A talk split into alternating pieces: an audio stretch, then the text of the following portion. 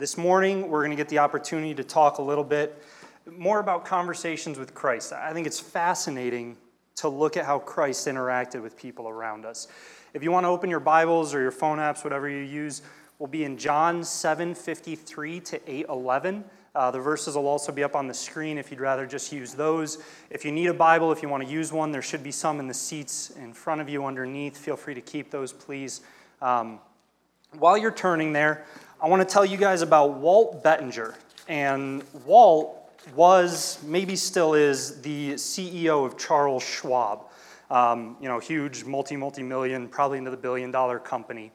And a couple years ago, he did an interview with, uh, I think, Forbes and he was talking about his interviewing practices, right? And keep in mind, this is the CEO of a massive company, so the people he's interviewing are, are big deal executives. And he revealed that when they're getting really serious about a candidate, Walt takes them out to a meal, breakfast, lunch, dinner, whatever. But he contacts the restaurant ahead of time and he tells them, hey, intentionally mess up this person's order. Like, don't worry, I'm gonna tip you well, you'll be compensated, but mess up this person's order. And what Walt shared in his interview was that you learn a lot about someone by watching how they interact with people when they're not necessarily in a teaching moment, right? When they're not necessarily giving a planned talk, but just interacting with someone, you, you really see into who that person is. I mean, don't get me wrong, I love Jesus' sermons, I love his intentional talks and times of teaching, but I think we learn just as much from his conversations with people. I think we learn just as much from how he interacted with the people in his everyday life. And so that's what I want to look at this morning. We're going to look at the story of Jesus and the rescued woman, uh, which actually interrupted a more structured teaching time. But before we do, let's pray. God, oh, God, you're so incredibly, indescribably amazing. And we are overjoyed to be in your presence we are so grateful for the opportunity to gather with our family and to just worship you and, and to spend time just solely giving you the praise that you deserve. We ask that this time is an offering that's pleasing to you, these words glorify you, that you use this time to draw us closer to your heart and to who you would have us be. It's in your Son's precious name we pray. Amen. All right, so let's read John 7:53 to 8:11. They each went to his own house. But Jesus went to the Mount of Olives. Early in the morning, he came again to the temple. All the people came to him, and he sat down to teach them. The scribes and the Pharisees brought a woman who had been caught in adultery. And placing her in the midst, they said to him, Teacher, this woman has been caught in the act of adultery. Now, in the law, Moses, Moses commanded us to stone such women. So, what do you say? Listen to this verse. This is going to be an answer to a question I'm going to ask you in a couple seconds, so I'm going to cheat and give you the answer. This they said to test him that they might have some charge to bring against him. Jesus bent down and wrote with his finger on the ground. And as they continued to ask him, he stood up and said to them, Let him who is without sin among you be the first to throw a stone at her. And once more he bent down and wrote on the ground. But when they heard it, they went away one by one, beginning with the older ones, and Jesus was left alone with the woman standing before him. Jesus stood up and said to her, Woman, where are they? Has no one condemned you? She said, No one, Lord. And Jesus said, Neither do I condemn you. Go and from now on sin no more.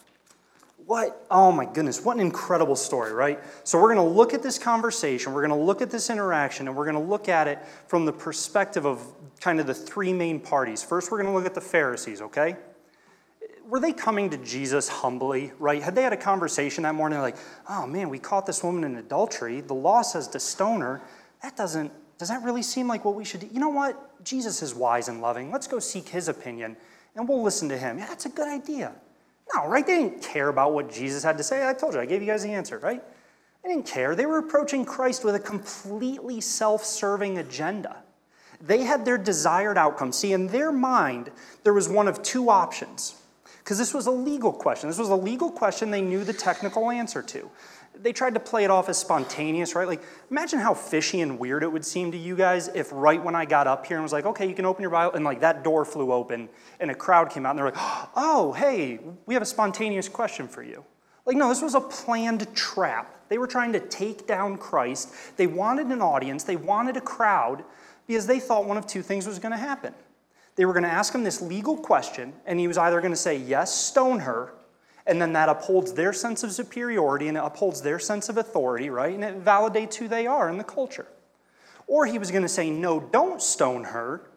And then they say, Whoa, so you're, you're telling us the entire law or culture is built around is you're just throwing it out, you're ignoring the law? You're fomenting rebellion, right? You're trying to raise up an insurrection. So they thought this was a win win for them. And sadly, this is kind of the default mode for Pharisees and the leaders of the day, right? We see this over and over again, which is really pretty tragic. Two Sundays ago, when Dan was preaching on the Sabbath, he explained how the Pharisees literally followed Jesus around throughout town, just like hoping to catch him breaking one of their man made rules, right? The, just the unbelievable pettiness of that. And you also see it when Jesus is arrested. We won't turn to John, but in John 18, 18 19 to 24, Jesus is first arrested. He's brought before Annas. Annas asks him questions trying to get to a specific answer, right? He wants Jesus to admit this one thing, but Jesus won't, so he kind of, okay, passes him along to Caiaphas. Caiaphas, same thing. He's got a question that he's asking, but he's got the answer he wants in mind. So he has Jesus now, and he's asking him this question, but Jesus won't give him the answer he's looking for. He won't meet Caiaphas' agenda.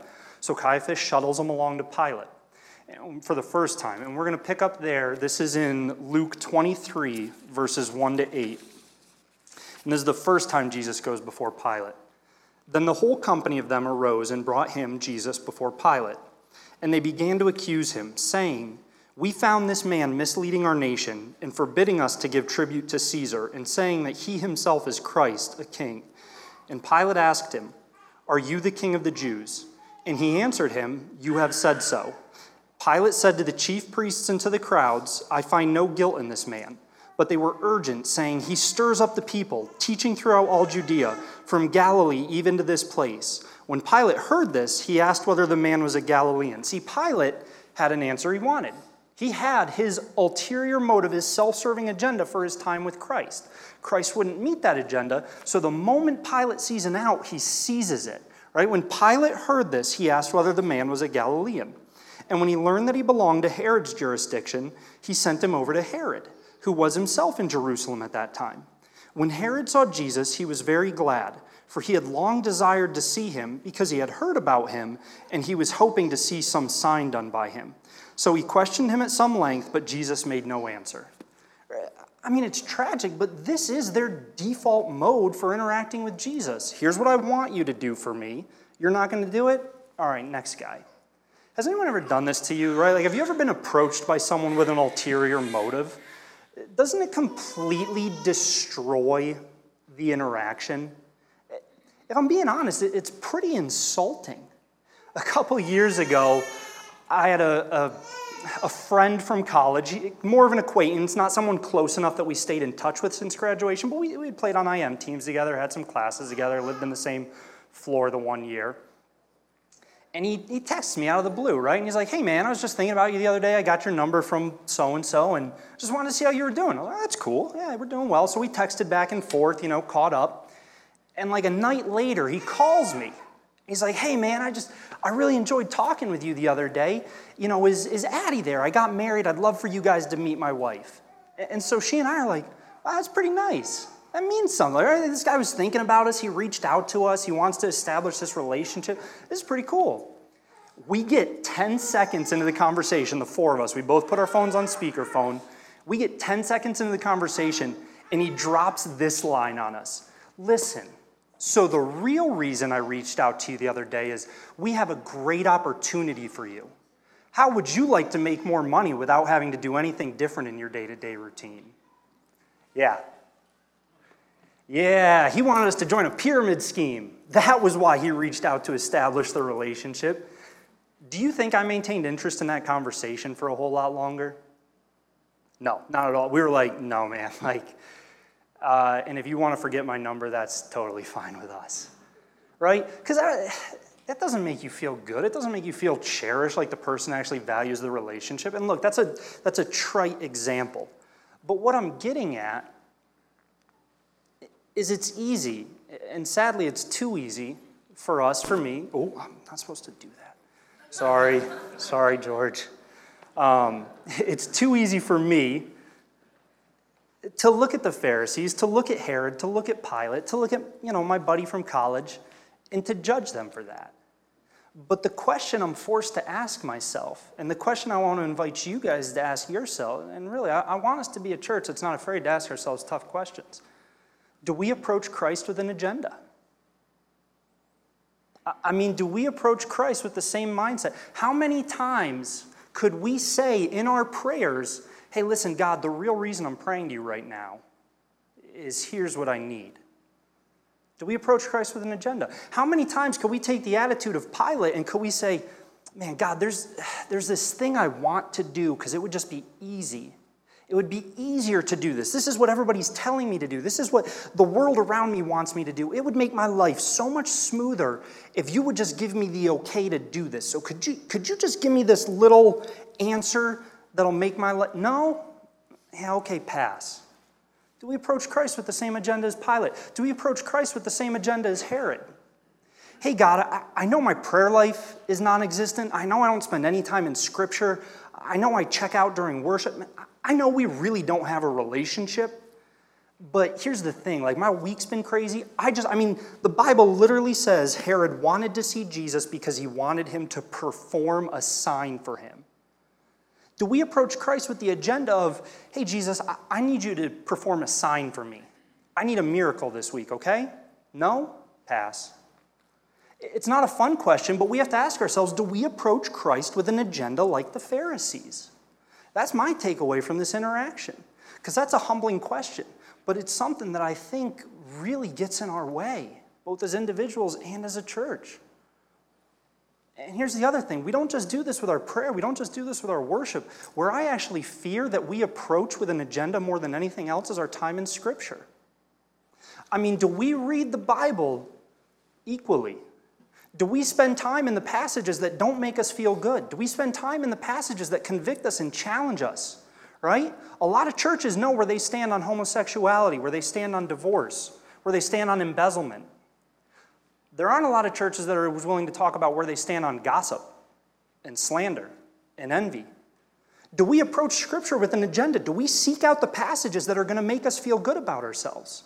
Do we approach the Bible saying, all right, here's my preconceived notion, here's my previously held position, what verse will allow me to stay in that position? Something I found, and you don't, you don't have to do this, I'm just sharing, this is what I found has worked in my life. This has been a blessing in my life. Every time I'm about to open Scripture, I pray a simple prayer God, teach me your truth. Don't let me read what I want to read. Don't let me take away what I want to take away. Teach me your truth in your words, whatever that means for my life. Because here's the thing the only agenda I want to have with Christ is total surrender.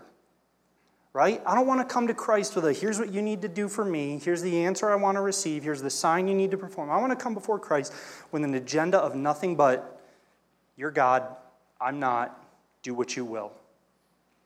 Because here's what we see in Christ's response to the Pharisees He doesn't care about their agenda. Not even, I mean, not even the smallest bit. Christ has no time for the Pharisees' agenda because he's focused on something much, much deeper. And that's what I want to be like, right? The Pharisees come to him and they want to talk about this woman's sin. But they don't view her as a person, right? The act of adultery requires two people. They only dragged one before. She was a pawn to them, she was a means to their end. They want to focus on the surface level. Let's talk about the sin so that we can get our desired outcome. Jesus ignores that question entirely. And for some reason in my mind, I had always thought this happened pretty, you know, bing, bang, boom. It doesn't. Like, Jesus ignores their question so long that they pester him and badger him about it in verse 6 or verse 7, in verse 6 through 7, it talks about the Pharisees ask the question, right? And Jesus bends down and writes on the ground. And then it says, but they kept on questioning him. It wasn't they repeated their question once, like, oh, maybe Jesus didn't hear it. Like, they kept, the image I get in my mind, I work in a pediatrician's office, so I see a lot of kids. And I'm not a parent, so I, I have no personal experience, but I see this, right? This happened just the other week. Mom, mom, mom, mom, mom, mom, mom, mom, mom. That's the image I get here, right? Like, Jesus is like, no, I'm not answering that question. They're like, no, Jesus, Jesus, Jesus, no, no, we have this question. It's almost like he was trying to give them a way out. It's almost like he was trying to give them a chance to back off, like, no, guys, you, you really don't want to ask this question. Because I forget this, but Jesus loved those Pharisees. Jesus loved those Pharisees. He cared about their hearts, he cared about their eternity. Right? When Jesus was on the cross, he prayed to God, saying, God, forgive the people who put me here because he loved them. And so that's why he ignores the shallow to go for the depth. See, they want to talk about this woman's sin. Jesus wants to talk about their hearts. And my question is Am I as focused and committed in my conversations? I mean, do I care about the people I interact with on a daily basis? Do I care about my neighbors? Do I care about my coworkers? Do I care about strangers I run into at Kroger's? Right? Do I care about the people in my life with the same level of focus that Christ did? Am I willing to ask the hard questions? Am I willing to take the conversations beyond the surface to the depth because it matters to me where that person spends eternity? Jesus did. Jesus constantly redirected conversations to depth to talk about people's hearts. In Mark 2, 1 through 12, the lame man is lowered through the roof, right? His friends cut a hole in the roof, they lowered the paralyzed guy down. Before Jesus heals his paralysis, he forgives the man's sins because he's more concerned with that man's heart and that man's eternity. In John 3, Nicodemus comes to Jesus and he wants to talk about the signs for the day. And Jesus says, No, let's talk about the signs of eternity. The Samaritan woman at the well wanted to talk about water for the day. Jesus says, No, let's talk about living water for eternity. See, the hearts of the people around Jesus mattered to him. He loved them, he cared about them. And the question I have to ask myself is do I? I mean, think about it. Do I? Right? Think of these examples. We're in Richland County, the land of a thousand medical systems. Like, I work for one, I know plenty of you guys do. What is better for medicine? To just continually dab at the symptoms and slap a band aid on it? Or is it better to take the time to go deep and address the root problem? Imagine if you took your car to a mechanic. You take your car into the mechanic and you're like, it's making a terrible screeching sound every time I turn. It sounds like metal's ripping. And the mechanic was like, oh, yeah, I can fix that for two bucks. And he hands you a pair of earplugs. There, now you won't hear the screech. Hands up if you'd accept that solution from your mechanic. None of us right? My wife and I recently had to do some plumbing remodeling, and there was a valve that just wouldn't stop leaking. So we took the valve apart and we kept like, we didn't just stick a bucket under it and we're like, well, this is our life now. There's a leak. No, we took things apart, we kept working our way backwards till we wound up replacing a broken pipe. Why?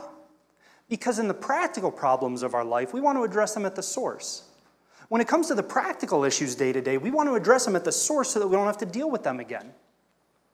What about our mental burdens? What about our emotional problems? What about our emotional baggage? What about the spiritual weight of things? Are we content with just staying surface level because, ah, that's a tough conversation? Or, like Christ, are we willing to go deeper? I mean, suppose your coworker comes to you and they confide in you, I've just been so anxious lately. This stress is weighing on me, it's a physical weight. How do we reply? Maybe we reply with one of those stupid cliche like, Welcome to adulthood, am I right? Get out of here. That's such a waste of a conversation. Maybe because this is such an ego driven society, we say something like, Yeah, aren't we all? And we move on because I've got my own baggage to deal about. Right? Or maybe we throw a well meaning thought. Eh, we mean well, like, man, I know when I was really stressed, it helped to sleep a little bit more. Oh, you've tried that? You're still anxious? All right, good luck. Right? Like, I'm thinking about you. Because that's easy. It's easy to do that. It would have been easy for Jesus to just deal with the question and, you know, okay, let the chips fall where they may.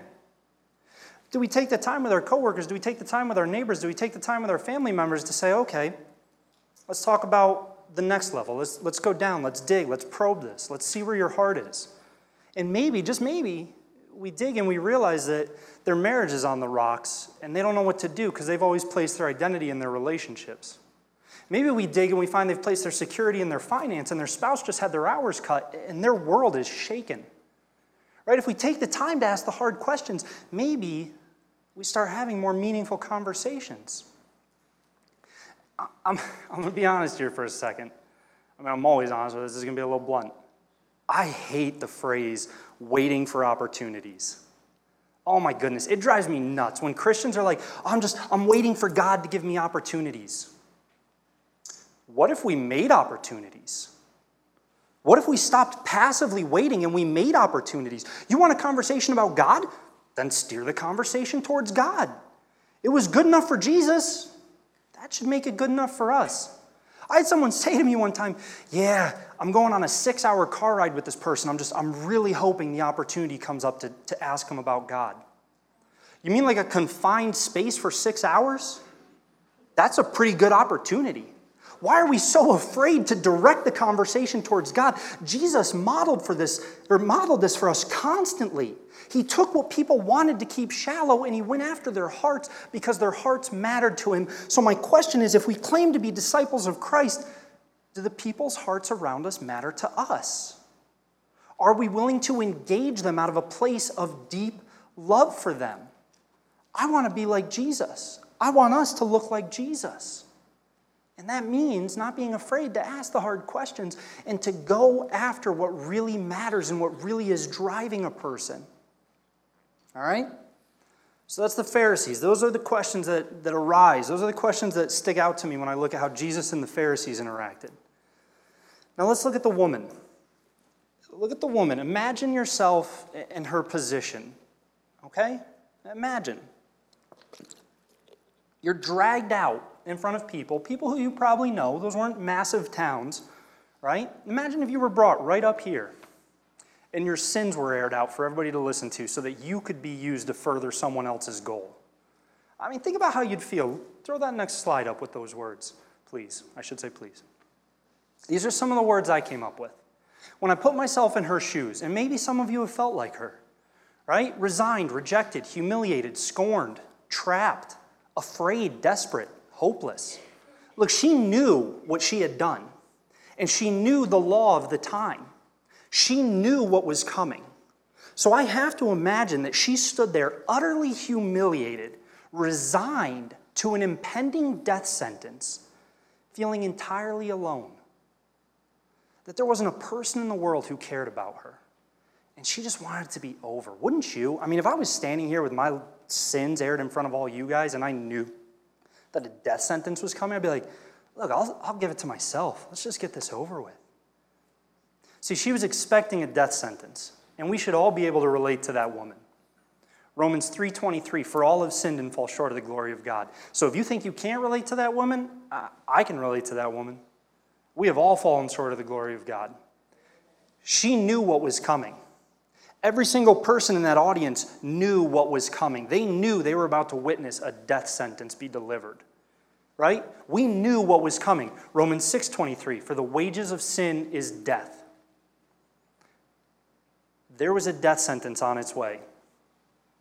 Until until that death sentence met the person of Christ. Because the second half of Romans 6:23 is but the gift of God is eternal life in Christ Jesus our Lord. See, that woman was dragged in front of that crowd to face death. Instead, she found mercy. She was expecting execution, she found life. She was dealt with out of spite and contempt, and she encountered compassion and love. I, I mean, unflinching, unyielding, overwhelming love. And the question that I have to ask myself and the question that I want all of you to ask yourselves do people find that love in me? When people interact with me, do they find that compassion? Do they find that mercy? Do they find that love? When people interact with Community Bible Church, when people interact with the church in America, do they find Christ? Or do they find a group of Pharisees? I mean, if, if you talked to people who have interacted with me, would they identify me more as a Pharisee or would they identify, identify me more as Christ in that scenario? Are our lives marked by mercy? Are they, are they defined by compassion and love? Who are we to the world around us? Because keep in mind, this was playing out in front of a packed temple, right? This wasn't occurring in some back alley or a private patio. This was in front of a massive crowd of people watching Jesus interact with the Pharisees and watching Jesus interact with this woman, knowing what society dictated at the time. But what did they see instead? See, we all know, I guess we all know John 3:16, right? For God so loved the world that he gave his only Son, that whoever believes in him will not perish but have everlasting life. It's a beautiful verse. I mean, beautiful verse. There's a reason why we love that verse so much. But we can't gloss over verse 17. For God did not send his Son into the world to condemn the world, but in order that the world might be saved through him. And Jesus reinforced this, right? This happened in front of a packed crowd. The moment they're done, he resumes or actually begins the teaching that he originally set out to do. And almost immediately, if we jump back to John 8, we hear this John 8, 15 and 16. You judge according to the flesh, I judge no one. Yet even if I do judge, my judgment is true, for it is not I alone who judge, but I and the Father who sent me. I mean, they literally just watched this happen right? They just watch Jesus have the opportunity to pass judgment on someone, and how does he respond with love? What does John 3:17 say? That Jesus didn't come into the world to condemn the world? So why has the church seemed to think that that's our role? I mean, if Jesus wasn't sent to condemn the world, why has the church so readily adopted the position of condemnation? I don't know. It burdens me. It's what I pray about. It's what I actively fight against. But we need to ask ourselves these tough questions. Is it because we're content to look more like the Pharisees? Or are we desiring to look more like Jesus? See, this woman found the unexpected, right? And my question is do people find that in me? I mean, when people think about who I am, how I live, how I, how I speak, how I treat them, do I look like Christ to them? And if I don't, do I want to? I mean, how many of us know the answer to that question? Do you want to look like Christ? Yeah, of course. All right. Do your actions back that up? Do your words back that up? Are we truly consumed and devoted to pursuing the person of Christ and being transformed to look more and more like Him, especially to the world around us? Because there are a lot of people who would identify with that woman.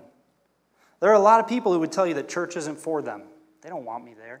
I'm not good enough to be there. I don't deserve to be there. The church hates me. Christians don't like me. God is against me. I've heard people say that, and I can't think of a single more tragic thought than, than truly thinking that God is against you. I mean, that breaks my heart that there are people who think that church isn't for them who think that Christians hate me, who think that God is against me. And so I'm left wondering if people think this, is it because we're not concerned with looking like Christ? We're happy to know about him. We hope those people find out about him. But I'm good where I am. Or do I care enough to ask the hard questions? Do I care enough to defend people? Do I care enough to exhibit love and mercy and compassion? I mean, when people look at the church, did they see grace and truth? Right? Because that's what Jesus exhibited in his love. He exhibited grace and truth. And the only place you find the fullness of grace and the fullness of truth is in Christ. A lot of religions struggle with this, okay? And this is where a lot of hurt comes from, is because different groups don't understand that Christ and Christ alone is the source of perfect grace and perfect truth. Because he didn't, know, he didn't ignore that woman's sin, right? When he first talked to her, he didn't say, Hey, are you innocent? He says, No, where are your accusers? I don't condemn you. Now go and leave your life of sin. I don't condemn you, grace. Now go and leave your life of sin, truth. And this was something else Jesus did frequently. In John 5, 1 through 14, Jesus heals a lame man. And as he's talking to him after this, he says to him, Now stop sinning lest something worse happen to you in eternity. See, he was concerned about the day to day, but he was concerned about the man's eternity. Right? Jesus wasn't afraid to call sin sin. He didn't withhold love until they figured it out, but he wasn't afraid to call sin sin. And for some reason, this is something else the church seems to be afraid to do more and more. We don't want to be labeled cruel and narrow minded. Who are we to be ashamed of the truth of Christ? I mean, really. Here's the thing about truth it's true whether or not you want to believe it. I could tell you that 2 plus 2 doesn't equal 4, but I'd be wrong. You can tell me that there's another way to heaven besides Christ, but you're wrong. And if Christ is willing to stand for truth, am I willing to stand for truth? Can you show the, the chart? This is not mine. I found this in a book. Um, and like a fool, I didn't write down what book or author it is. All I know is it's not mine, but it's a great chart, right? And this is where a lot of religions struggle. So you've got truth and no truth, you have grace and no grace. The truth was that woman had earned a death sentence. Legalism would have given her that death sentence. Grace is freedom from the penalty of sin. A system of religious liberalism would have given her that freedom. They said, Yeah, you're good, we're fine. But where you find grace, neither do I condemn you. Where you find truth, now go now and leave your life of sin, she found and we find the person of Christ. So, grace and truth should be hallmarks of the Christian's life.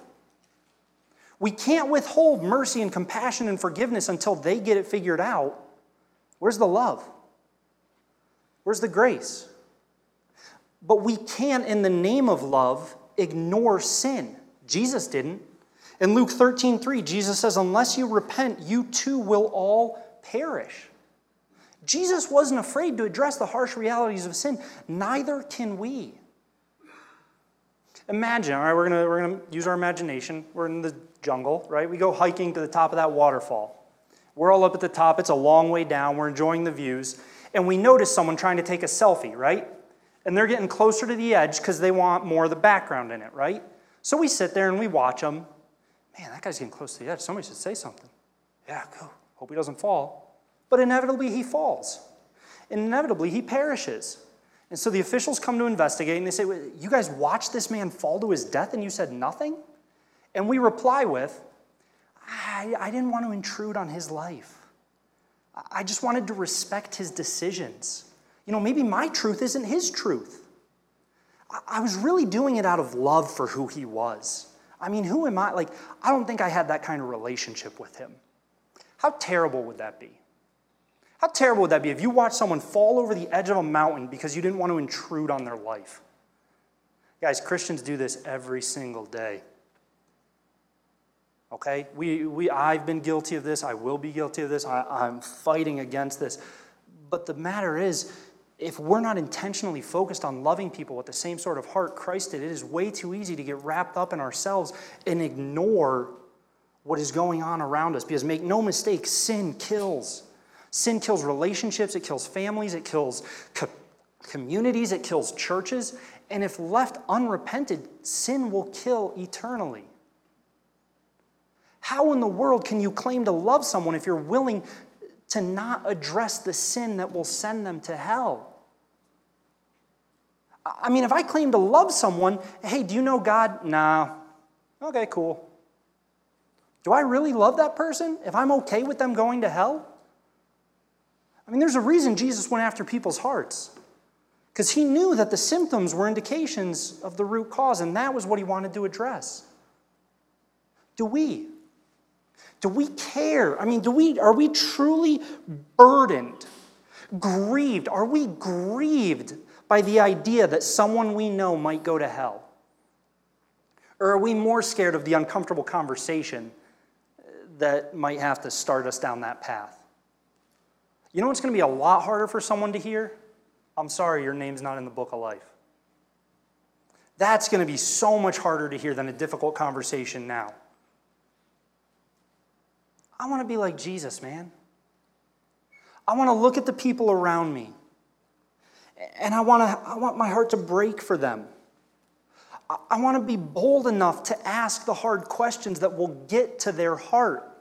I want to take the time to dive deep to get to their heart. I want to look past the shallow and focus on who they are as a person and where they're going to spend eternity. Because that's what Jesus did. Jesus looked at those Pharisees and he loved them.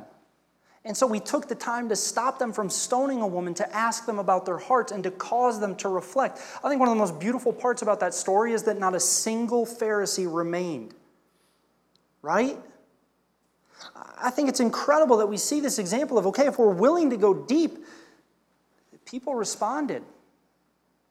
I think of how he interacted with that woman. I think of the emotion she felt. I think of the pain she felt. And I think of how she must have just been dumbfounded by the person of Christ. That would have revolutionized her world. Does our love revolutionize the world? I mean, here's a question I don't like to think about, but I think about. If you removed the American church, would society suffer? If you shut down, if you shut down the American church, would society miss us? I hope so. They should. Why? Because the same kind of revolutionary love should mark our lives, right? I mean, the songs we sang were beautiful. And I loved hearing Matt share. I, I loved the scripture that he tied into it. And this picture we get of Christ. And this picture that we get of who God is. And so, my question in all of this, in this story, when I look at Jesus interacting with the Pharisees, when I look at Jesus interacting with the woman, my question is is that what we look like? If you ask those people, if you ask the people who feel the church isn't for them and God is against them, if you told them that conversation and said, okay, put Sam in one of the two categories, would they put me with Christ or would they put me with the Pharisees? Would they put our church with Christ or would they put our church with the Pharisees? Would they put the churches in Richland County with Christ or with the Pharisees? These aren't fun questions. But if we can answer them truthfully, maybe we can start to look more and more like Christ in our day to day lives. See, here's, uh, we're going to go into history just a little bit, right? Christians did not name themselves Christians. The word Christian was come up with by the society around them who needed a word to describe the followers of Christ. And they came up with Christian because this person looks like Christ, right? It's where we get Christian. If that word didn't exist, would society around us be able to define us as Christians? Would society around us be able to look at us and say, ah, oh, man, we need, we need some way to describe that group of people? Ah, they really look like Christ. Let's call them a Christian. Is that a word that the world around us today would be able to come up with based on how we live? Based on the way we love, based on the questions we ask, based on the conversations we have, based on how we treat people, based on how we interact with people? I don't know. Sometimes, yeah. Sometimes, no. So we have to ask ourselves what are we doing day to day? I mean, what am I doing in my life? Am I seeking out people to love? Am I seeking out opportunities to show compassion and to show mercy? Or am I content to just kind of fly under the radar and say, boy, I hope somebody comes along for that person? I look at Christ. I look at this interaction. I, I just, I'm blown away by the love. I, mean, I am floored by the love, the love that he showed for those Pharisees, because he loved them enough to ask the difficult questions. And he loved them enough to address their hearts. Do I? And then I look at Christ and that woman, and I look at the love that protected her, the love that stood up for her when no one else would. I mean, Jesus says to his disciples, Whatever you have done to the least of these, you have done to me. What have we done to the least of these? Would we be comfortable treating Christ the same way we treat the least of these? And you can fill in that least of these however you want. Would we be tr- comfortable treating Christ like that? Because what Christ did was Christ threw out what everybody expected to love that woman. What am I concerned with? Am I driven by a love that cares about where people are going to spend eternity? Christ was, and I want us to be like Christ. I mean, it's just, it's incredible. It's utterly unfathomable. I can't even begin to describe how powerful and beautiful the love of Christ is. Interactions like this give us a glimpse of it, right? Do people see that love when they look at us? In this story, are we the Pharisee or are we Christ? These are the hard questions we've got to ask ourselves. I know how I want to be able to answer. And my prayer is that we're all willing to surrender whatever agenda we may have so that we can look more like Christ to the world around us. Let's pray. God, you are good. You are always good. Despite our shortcomings, despite who we are, despite what we, we struggle with, despite our sins, I mean, every single one of us could be paraded up here with our sins aired out. And I thank you. I thank you with everything in me that you looked at our sins and you said, I don't condemn you. That you set us free out of love so that we could enter into a relationship with you. I mean, your word promises us that you have come that we may have life and have it to the fullest, and I thank you that that is what's available to us through your sacrifice. So please, teach us.